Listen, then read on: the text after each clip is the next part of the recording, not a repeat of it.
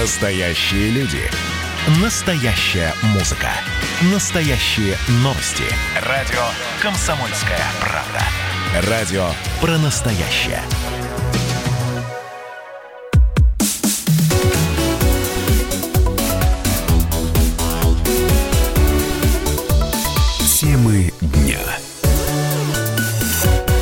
Здравствуйте, всех наших слушателей приветствую я, Елена Фонина. И в течение ближайшего часа мы с вами пытаемся разобраться в том, что же произошло 4 августа в порту Бейрута, столице Ливана.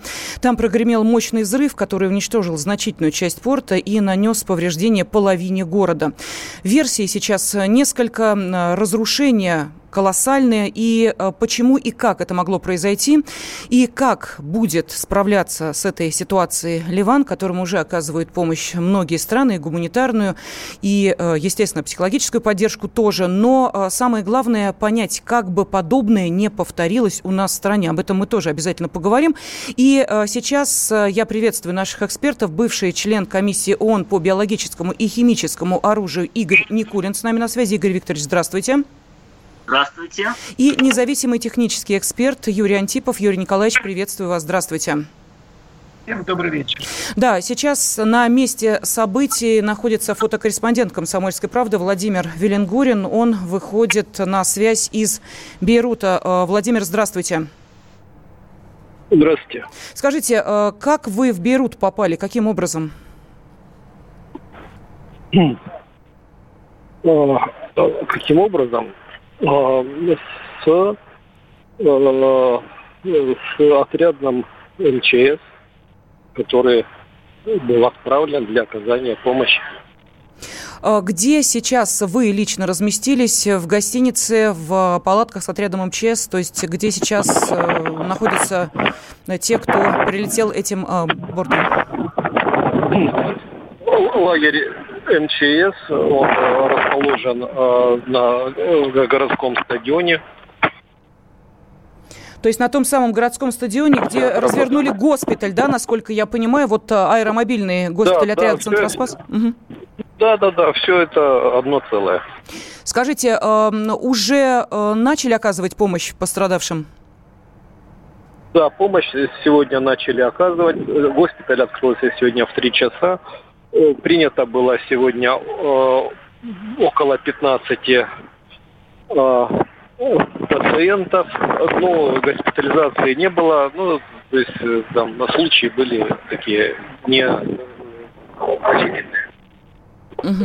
граждан люди приходят сами или э, это дополнительная помощь э, тем, кто э, не может ее получить, допустим, по определенной специализации в стационарных медицинских учреждениях? А, я, я не, не знаю точно подробности, но, наверное, люди приходят сами. Тут никому не, не отказывает. Хорошо. А, у меня вот такой вопрос. Владимир, а, сейчас мы слышали официальную информацию о том, что разрушена практически половина города. Об этом сказал мэр Бейрута. Что скажете вы? Действительно ли разрушение столь чудовищное? Смогли ли вы обойти уже какую-то часть города, чтобы понять, что произошло? когда я смотрел первые кадры э, взрыва, такое ощущение было, что это ядерный взрыв, и э, такое ощущение, что вообще не полгорода, а вообще города не существует. Но на самом деле э, э, разрушение, даже не разрушение, ну, в общем, э, пострадали здания, которые находились примерно э, в радиусе одного километра. А здания, которые находились э, дальше, ну, там где-то треснутые или выбитые стекла, там что-то такое незначительное. А я был сегодня, значит, сегодня наши спасатели приступили к Э, настоящей своей работе. Они работали в самом центре, в эпицентре, э, там, где произошел взрыв. Э, они обследовали наполовину сохранившееся здание зернохранилища. И там собаки, кино, кинологическая служба провела работу, и собаки, значит, что-то там учуяли.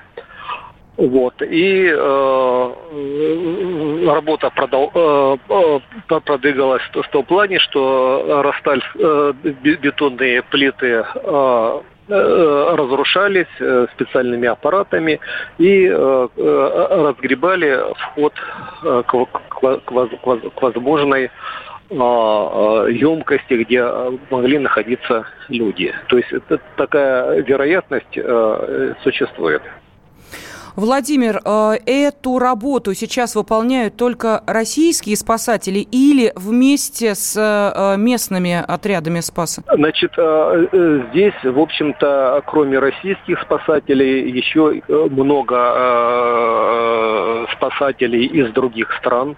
Сколько я, к сожалению, не, не имею информации, но вот из Чехии я видел, но и из других стран тоже. Удалось, э, может быть, э, найти кого-то под завалами живыми? Нет, пока работы еще продолжаются. Mm-hmm. Не, не живыми, и, по крайней мере, наши спасатели не нашли и никаких тел. Но они только приступили к работе. Mm-hmm. Работа началась э, после обеда, где-то э, ну, в районе 4 часов поэтому э, время прошло очень мало. Я был там. В общем, э, картина ужасная, страшная. Э, из элеватора высыпалось зерно, зерно кукурузы. Ходить там очень сложно, то есть ноги проваливаются по щиколотку, эти зерна кукурузные забиваются в обувь в общем-то, такая преграда вроде бы не страшная, но очень неудобная. А, и спасатели обследуют. Атмосфера стоит очень мерзкая в том плане, что воздух очень слабый, вернее, воздух он сладкий. Значит, ну, чувствуется, что гниет мясо, но э, это, в общем-то, не э, человеческие останки, а э, птицы, в основном голуби. Э, взрыв унес э, жизни Э, наверное, десятков тысяч э, птиц, которые подкармливались э, этим зерном. Вот, и, идешь по земле и по этому зерну, и постоянно попадаются трупики голубей. Ну вот, а, насколько я понимаю, сейчас а, есть а, возможность пройти вот к эпицентру событий не только на тем, кто пытается ликвидировать последствия этого взрыва, но и в том числе пускают журналистов. А если говорить о самом городе, нет ли сейчас мародерства? Как работает полиция? Полиции я, честно говоря, не видел. Есть солдаты, вооруженные автоматическими винтовками они группами находятся а, по несколько человек, они их очень много на каждом шагу. В общем, они контролируют э, обстановку, значит, следят, э, пропускают к месту э, взрыва людей или не пропускают. В общем, обстановка здесь под, под контролем. Но э, тем более, что, насколько я понимаю, сейчас э, режим чрезвычайного положения введен в Беруте. В чем это выражается? Если честно, я, я ничего э, не угу. знаю э, про, про это положение. А, потому что э, ну, я второй, второй день всего, и, в общем-то, но мы ездим без всяких угу. проблем. Ну да, берут объявлено районом бедствия, да, да. Угу. поэтому на две недели режим чрезвычайного положения введен, но да. вот видите, вы его не ощущаете. А. А, да, скажите, пожалуйста, вот сейчас все... Ну, потому что я работаю вместе со спасателями, со спасателями. поэтому угу. да, к, к ним эти э, нормы не относятся. Скажите, Владимир, нет ли сейчас сейчас паники среди населения? Потому что эксперты говорят о том, что будет не очень хорошая ситуация с продовольствием в Бейруте и вообще в Ливане, потому что, ну, к сожалению, да, только импортное практически продовольствие, вот на нем держалась страна 85% импорта. Это очень много, это большая цифра. Не началась ли паника, не скупают ли все в магазинах, если есть что скупать? Нет, нет э, паники нет. А, но здесь э, еще э, режим самоизоляции. Mm. То есть многие магазины закрыты. То есть вот хотелось сегодня перекусить, то есть мы не могли попасть в Макдональдс. Вот, все-таки удалось туда попасть. Вот, но выбора там вообще не было. То есть брать было нечего.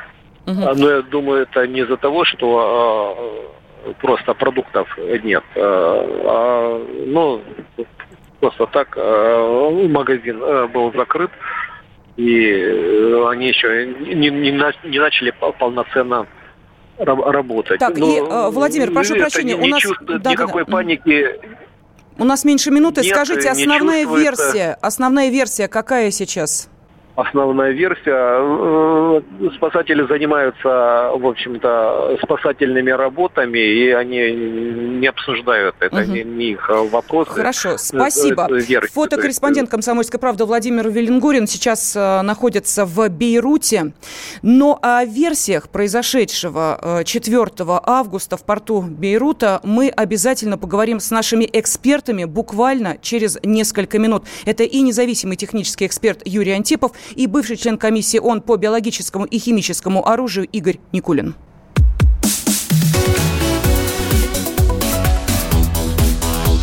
Темы дня. Как дела, Россия? Ватсап-страна! Это то, что обсуждается и то, что волнует. Это ваши сообщения в прямом эфире, в том числе и голосовые. Каждый будний день с 11 до 15 часов с Михаилом Антоновым. Эфир открыт для всех. Включайтесь. Радио «Комсомольская правда». Радио про настоящее.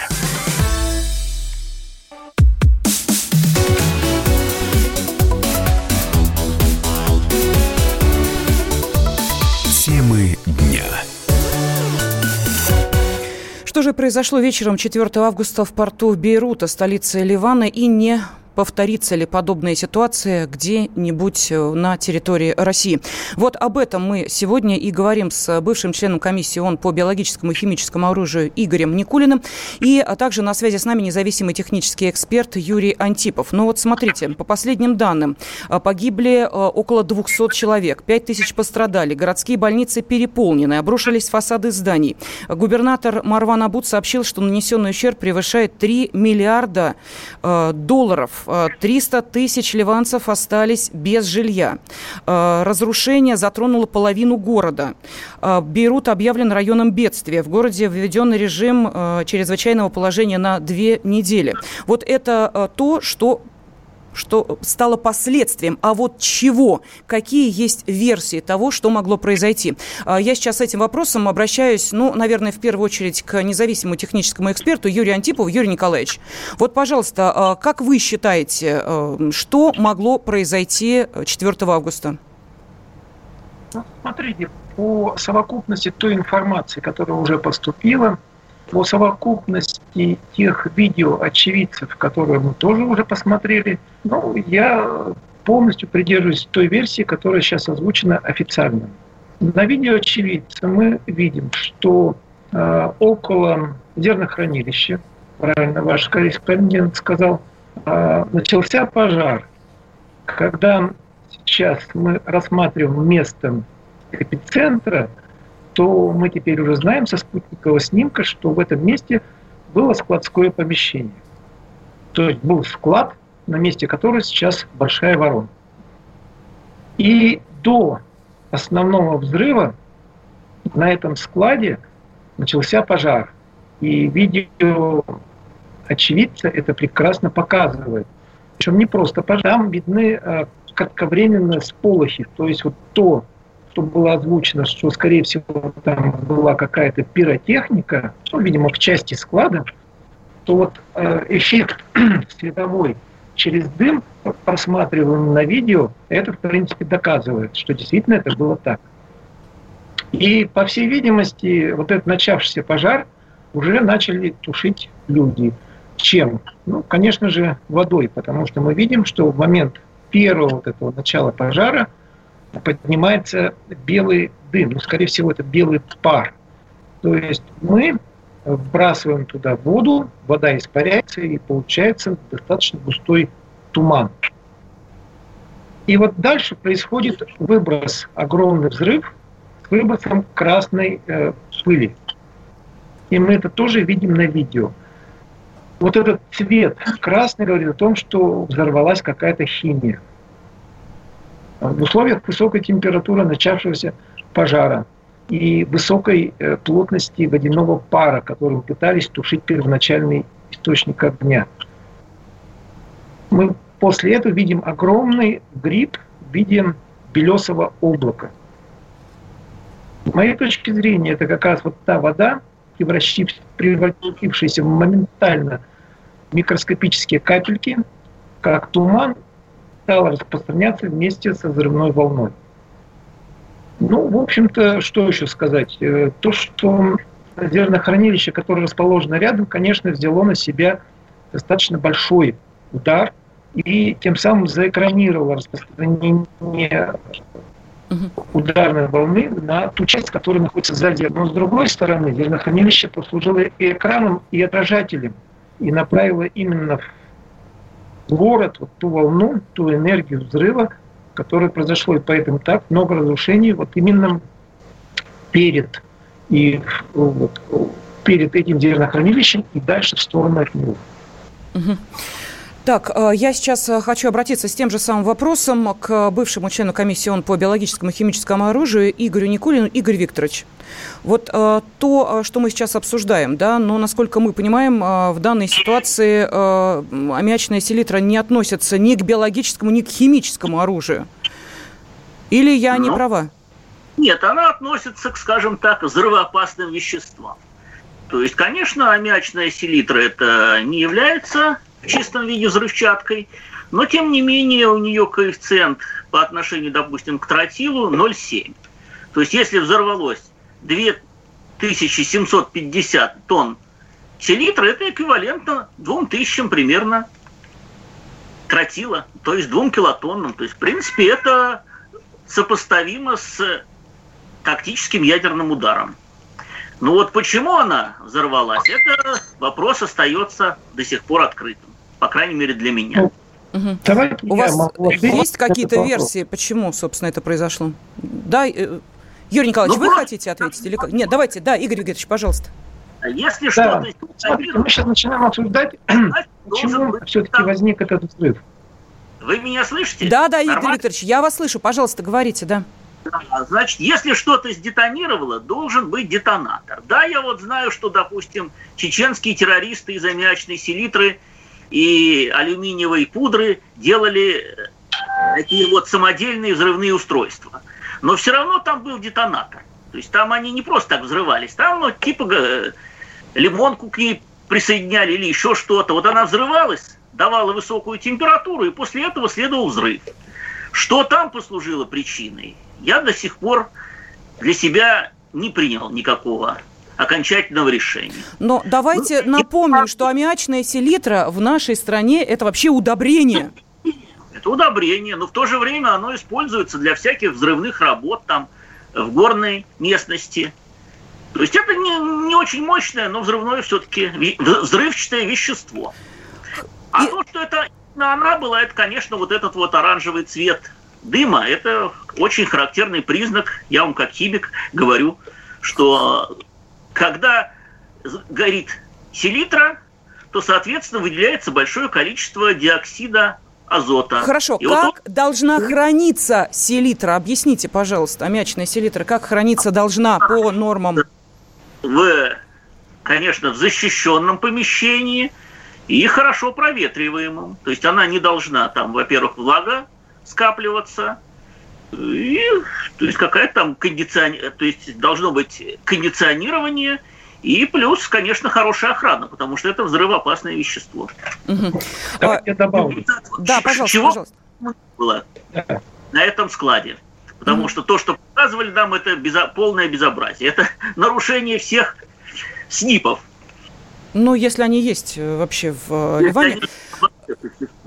А, мировые СНИПы. Хорошо. Юрий Николаевич, вы хотите что-то добавить? Пожалуйста. Да.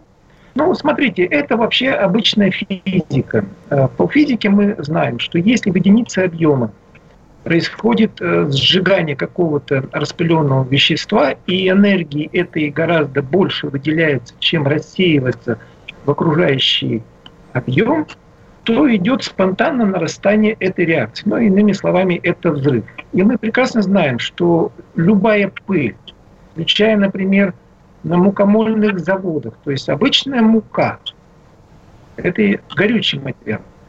Но при определенных концентрациях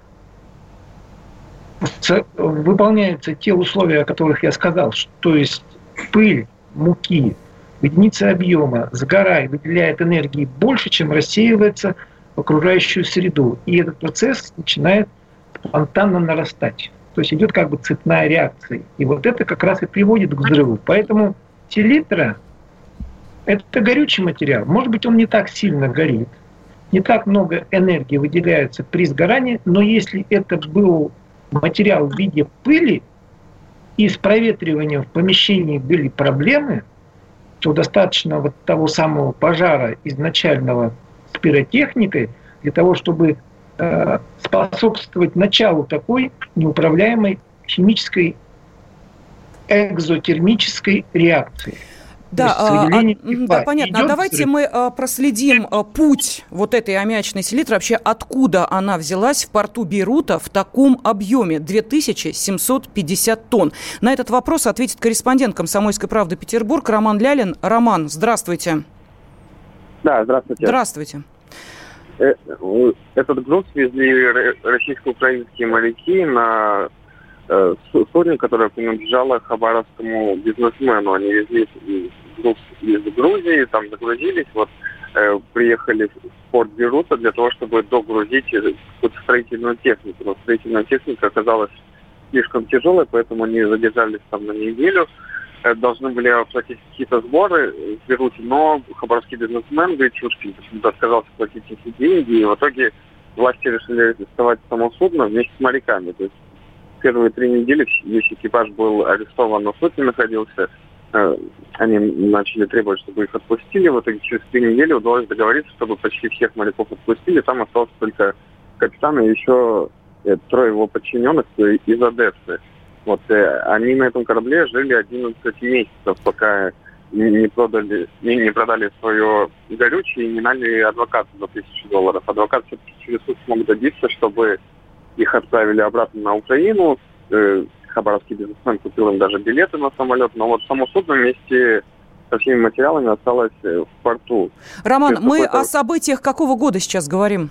Это был 14 год, начало 14 угу. года. Из 14 года эта селитра э, в порту Бейрута находится в складских помещениях, которые для этого, в общем-то, не предназначены. Корреспондент «Комсомольской правды» Петербург Роман Лялин был на связи с нашей студией. Мы продолжим через несколько минут. Оставайтесь с нами. Мы еще поговорим о политической подоплеке всего происходящего. Темы дня.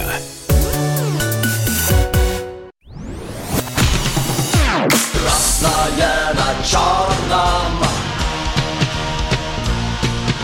Красное на черном Там, где вода? И в небе смешки ломаных стрел. Я руки протягивал вверх Я брал молнии в гость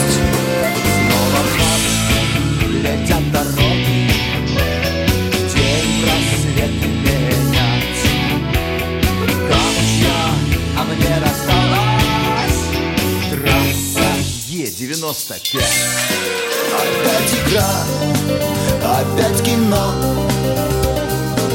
Снова выход на бис Комсомольская правда. Радио поколения Алисы.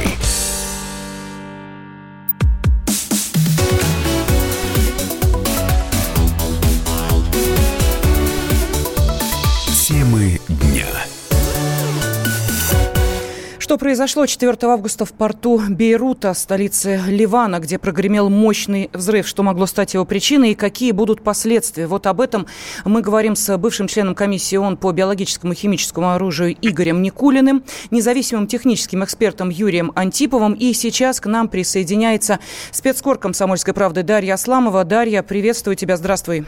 Здравствуйте. Да, ну вот э, говорят, что помимо гуманитарной катастрофы, а понятно, что она будет, поскольку губернатор э, Бейрута сообщил, что ущерб превышает 3 миллиарда долларов, и понятно, что у страны нет таких денег для того, чтобы восстановить здание, помимо гуманитарной катастрофы, связанной еще и с тем, что порт Бейрут практически, э, Бейрута практически разрушен, а это значит, что не могут подходить сюда с продовольствием э, для того, чтобы обеспечить им жителей Ливана. Есть и еще один вопрос. Э, ведь э, может так случиться, что этот взрыв станет, э, ну, действительно, по-настоящему такой вехой на пути сползания Ближнего Востока к хаосу и большой войне. Я почему об этом спрашиваю тебя? Ты семь раз была в Ливане и... Восемь. Восемь. И, ну, разобралась ли ты в этой сложной политической ситуации, которая там есть? А, ну, дело в том, что в Ливане ситуация меняется постоянно, а, тем более, что это его называют несостоявшимся государством. А, слишком много конфессий, слишком много религий, слишком много групп людей, которые вообще не общаются друг с другом, не женятся друг с другом, ездят в разном транспорте, и даже в университете сидят в разных аудиториях, вплоть до такого доходит. А, вообще, мне кажется, все идет в каком-то не очень правильном направлении а, расследования. Пока не осела пыль после этих событий, давайте все-таки начнем с того, что, в общем-то, а, первый разговор были о том, что целью был склад а, оружия Хизбаллы, который находится рядом с портом, который фактически уничтожен. Более того, э, все эти разговоры о том, что якобы кто-то скрывал двери и пошла искра, это все постфактум, потому что пожарных вызвали на пожар. То есть вначале начался пожар на складе. Пожарных вызвали, вот Нью-Йорк Пост опубликовал фотографии всех этих пожарных, которые мертвы, а, как они скрывают дверь, потому что их уничтожило взрывом. Вопрос, как же возник пожар? Вовсе не от того, что кто-то начал скрывать дверь. Это уже приехали пожарные, люди опытные и отнюдь не, использующие, не использующие ничего того, что они знали, что там аммиачная селитра. То есть кто устроил пожар, учитывая, что склад никем не охранялся, что в нем была дыра, единственный выгодоприобретатель в этой ситуации это Израиль, тем более рядом находится склад, э, склад Хизбаллы, который полностью уничтожен. Единственная организация в Ливане, которая заинтересована в межконфессиональном мире, это Хизбалла. А, при всех ее недостатках и при всех ее спорных моментах.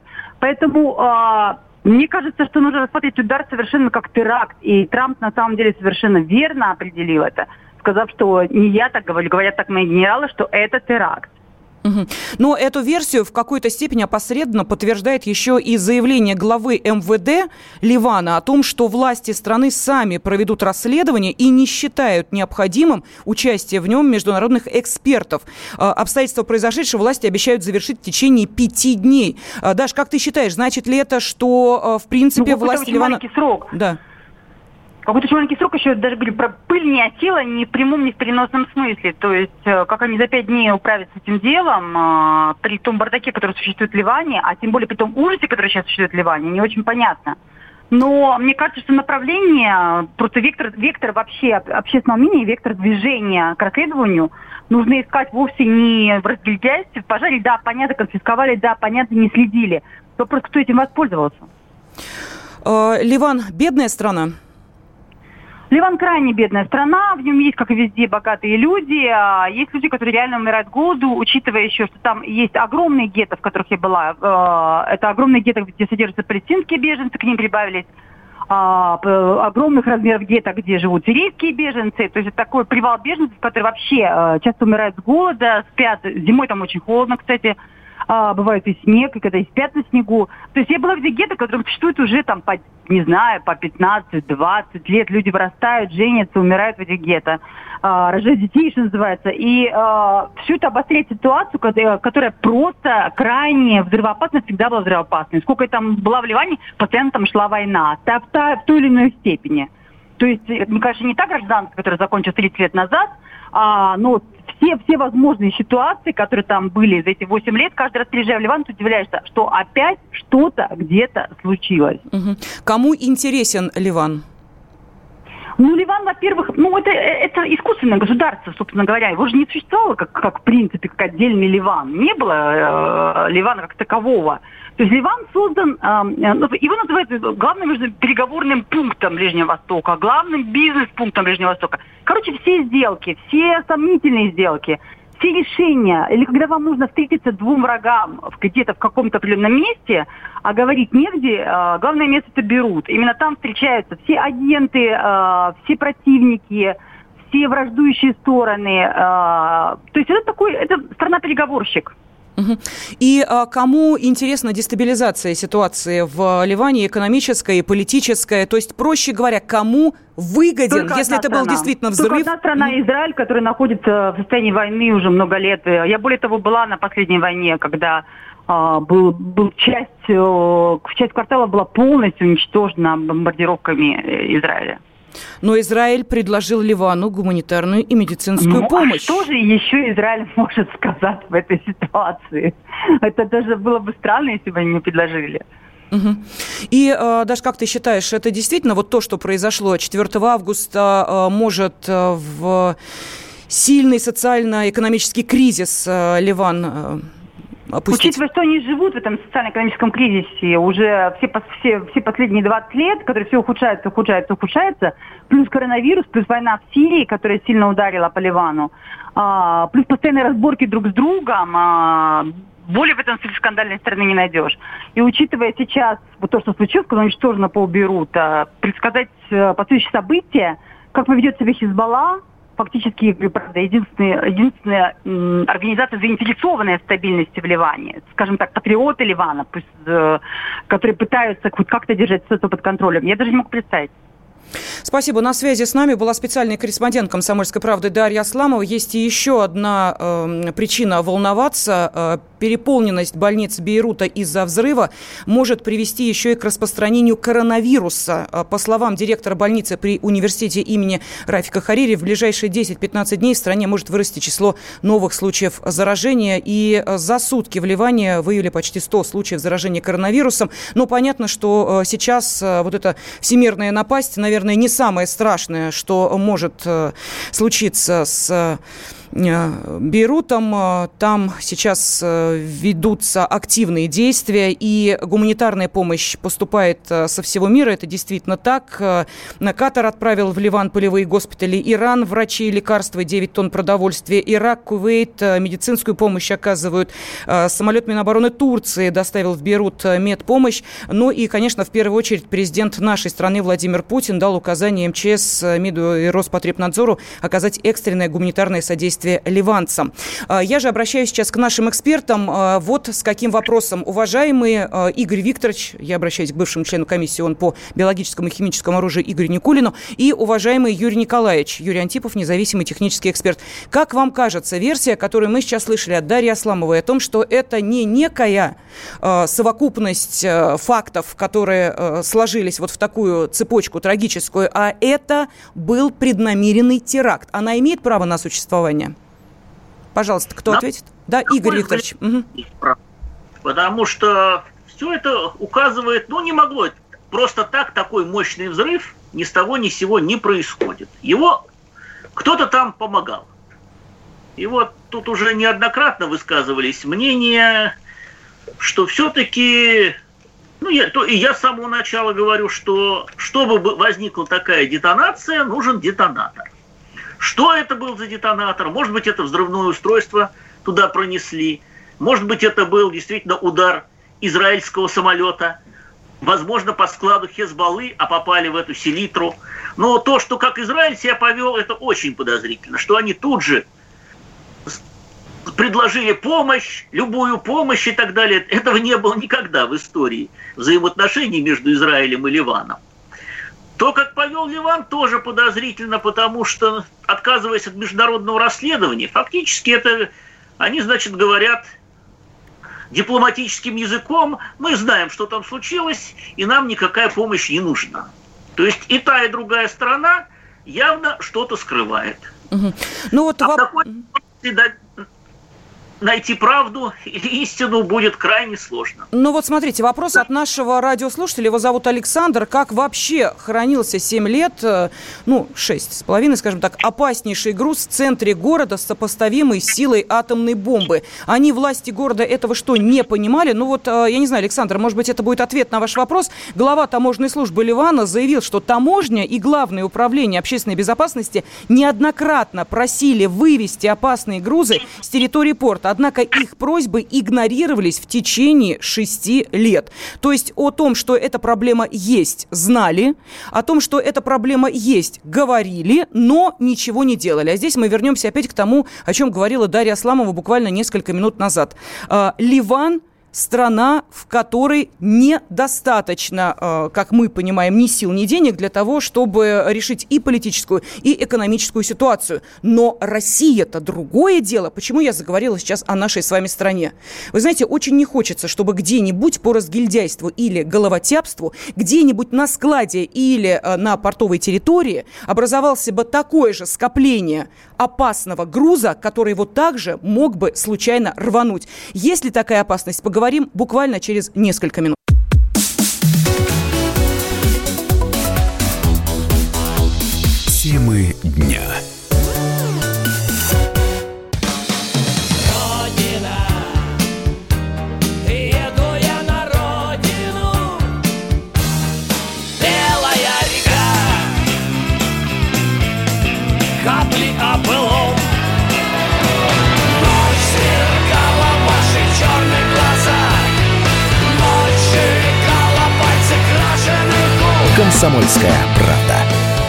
Радио поколения ДДТ».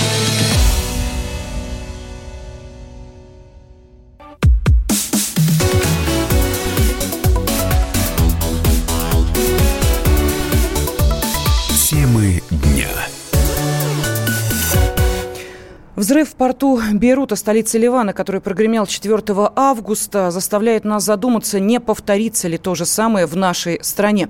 Но э, сейчас э, я э, хочу еще раз напомнить, что с нами на связи бывший член комиссии ООН по биологическому и химическому оружию Игорь Никулин. И э, к нам также присоединяется директор федерального ВНИ экологии Иван Стариков. Иван, здравствуйте. Добрый вечер. Да, добрый вечер. Но а, вы знаете, когда мы говорим о том, что произошло в Беруте, а, я думаю, что те, кто видел эти кадры, а, вряд ли кто-то их не видел, потому что они прошли по всем каналам. Это чудовищно, это действительно чудовищно, потому что взрыв был эквивалентен по мощности землетрясению магнитудой 4,5 балла. Это сообщение иорданских сейсмологов. Отголоски того, что произошло, были слышны даже в столице Кипра за 250 километров от Бейрута. Но, вы знаете, сразу вспоминается и то, что в нашей стране, пусть и не в таких масштабах, но подобное происшествие уже было в далеком 1971 году, когда э, в селе под Тюменью сдетонировало 150 тонн селитры, которые лежали в полуразрушенном сарае. Кратер был 64 метра диаметром и 13 метров глубины. Погибли взрослые и дети. И вот э, сейчас, когда э, мы понимаем, в чем может быть причина трагедии в Ливане, вопрос в нашей стране не повторится событие э, Бейрута или, например, э, вот этого села под Тюменью? Нет ли предпосылок для этого? Э, вы, э, это Иван Стариков, можно говорить, да? Да, конечно, пожалуйста. Смотрите, э, давайте мы с вами все-таки поймем, что сельское хозяйство не может быть без современно без минеральных удобрений. Поэтому, безусловно, туковая промышленность, она развилась, и мы видим рост в сельском хозяйстве. Значит, на селитры наш 4 это на самом деле азотная кислота, еще Главер ее открыл давным-давно, она при определенных условиях действительно становится вывесительным веществом. В чем на самом деле угроза? Дело в том, что производство минеральных удобрений, оно равномерно в течение года ну, технологически связано, а потребление а, сезонный характер носит. Поэтому спрос сильно повышается весной. Поэтому у производителей минеральных удобрений есть горячее желание накопить запасы. А в портах, особенно если это касается экспорта, президент поставил задачу нам 240 миллиардов не сырьевого экспорта, а минерального удобрения. Очень важная статья – в нашей внешней торговле и экспорте. Это товар с высоким уровнем добавленной стоимости достаточно. Поэтому здесь есть внутреннее противоречие между желанием э, баронов, которые производят минеральное удобрение, оптимизировать издержки, потому что возить зимой, когда нет такого спроса на вагоны, тариф меньше, безусловно, им выгоднее. Поэтому они сделали попытку провести поправки, позволяющие накапливать минеральные удобрения в портах. Ну, там ограничение 50 метров от причальной стенки.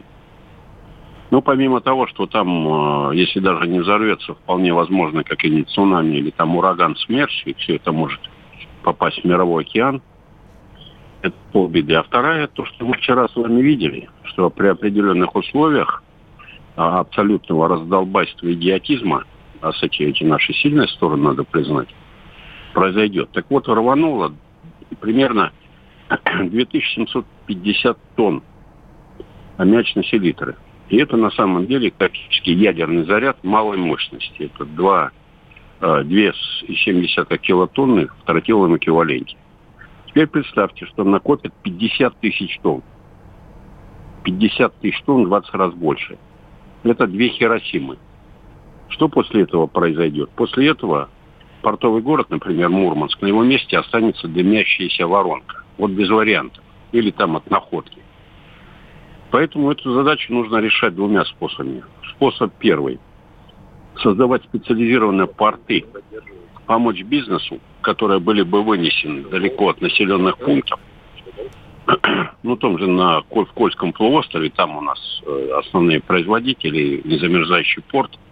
Вот, и делать, как у нас есть специализированные, допустим, угольные порты. И, э, соответственно, э, таким образом ну, в общем, решать вопрос, связанный с сезонностью. Угу. Либо отменить попытки внести. Единственный человек, который выступил против, это депутат Государственного Дума, мой друг Вячеслав Фетисов наш легендарный хоккеист, а сейчас эколог. Скажите, пожалуйста, ну, Иван, о каком э, законопроекте вы говорите, просто чтобы понять, э, что это за закон? Ну, я сейчас название точно не вспомню. Нет, нет, понятно. Э, он на какой стадии сейчас находится? Он прошел первое чтение, слава богу. Сейчас я считаю, что этот закон нужно срочно вообще снимать с рассмотрения после того, что произошло в Беруте. решать этот вопрос совершенно по-другому. Я сегодня с Вячеславом Фетисовым разговаривал, вот, и сказал, что он оказался прав.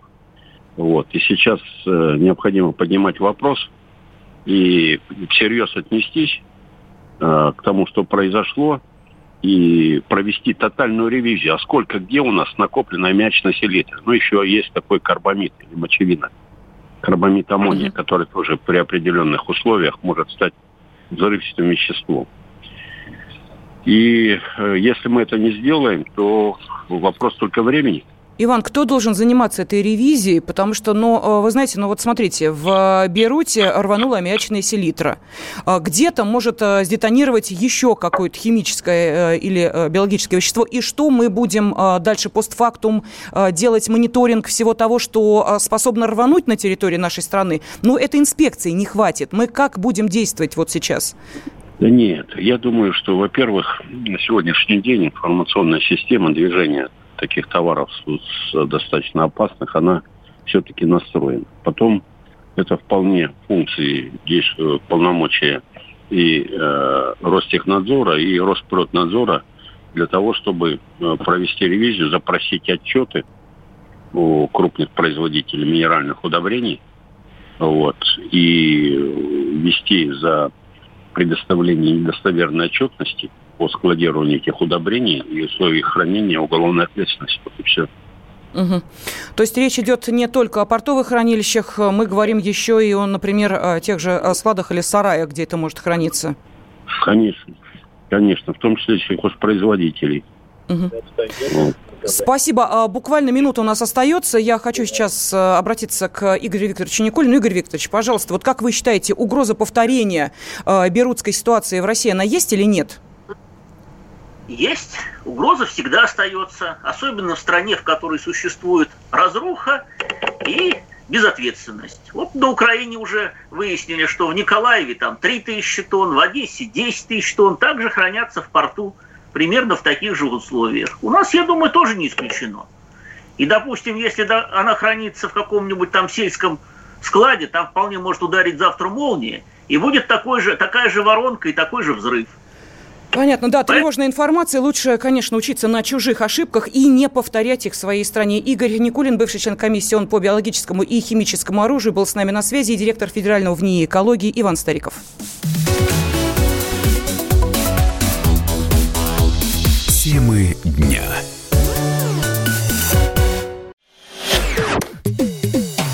Остались только мы на растерзание yeah.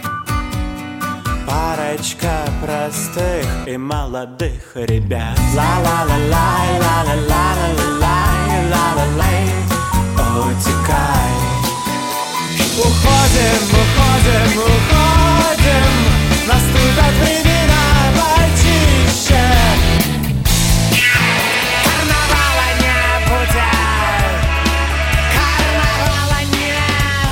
Комсомольская правда.